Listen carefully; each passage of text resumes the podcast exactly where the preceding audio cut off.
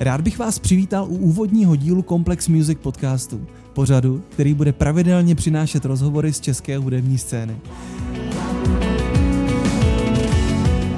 Já se musím přiznat, že tady tu myšlenku udělat něco jako hudební podcast už mám v hlavě docela dlouho.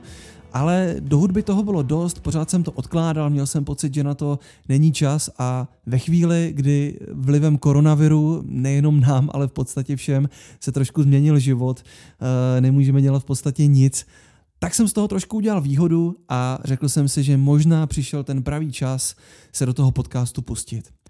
Já bych se v tomto prvním díle jen krátce zmínil o tom, koho si sem vlastně budu zvát, nebo o tom, jak často Complex Music Podcast bude vycházet. Co se týče hostů, nebudou to jenom muzikanti, ale budou to třeba lidi z hudebních labelů, budou to eh, videotvůrci, nebo třeba lidi, kteří rozhodují o tom, co se hraje v českých rádiích. No a jak často bude Complex Music Podcast vycházet? Zatím jednou týdně a to vždy v pondělí. A já bych teď aspoň pustil nějakou malou ukázku z rozhovoru, který vás v následujících týdnech budou čekat.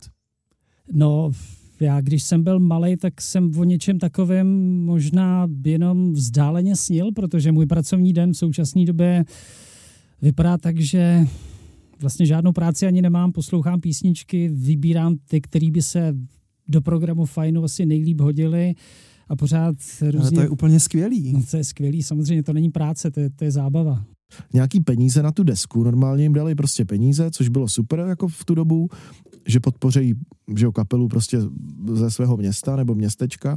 No a zároveň jim dali uh, sud piva. Takže oni měli to studio jakoby zaplacený od, od toho sponzora a měli sud a přijeli a tam se prostě stávaly jakoby naprosto šílené věci v tom, že prostě jsem třeba ráno přijel, že budem nahrávat a oni, ale mě se dneska nechce, kašlem na to, dneska budeme jenom kalit a takhle, jo. Takže, takže tím, že to, tím, že to neplatili oni, tak to šlo, no.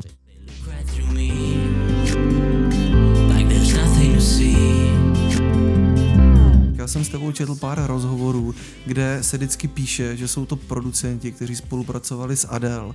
A ty jsi vždycky říkal, že to není pravda. Není, no. Tak jak jako se k tomu došlo? Protože podle mě je chybná informace někde na Wikipedii nebo na něčem takovým a každý prostě si to radši, radši to slyší, tady tu věc, než aby řekl...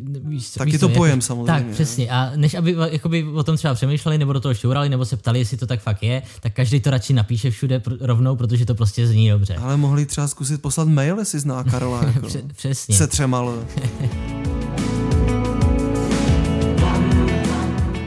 To je ode mě zatím vše a budu se těšit u některého z následujících dílů.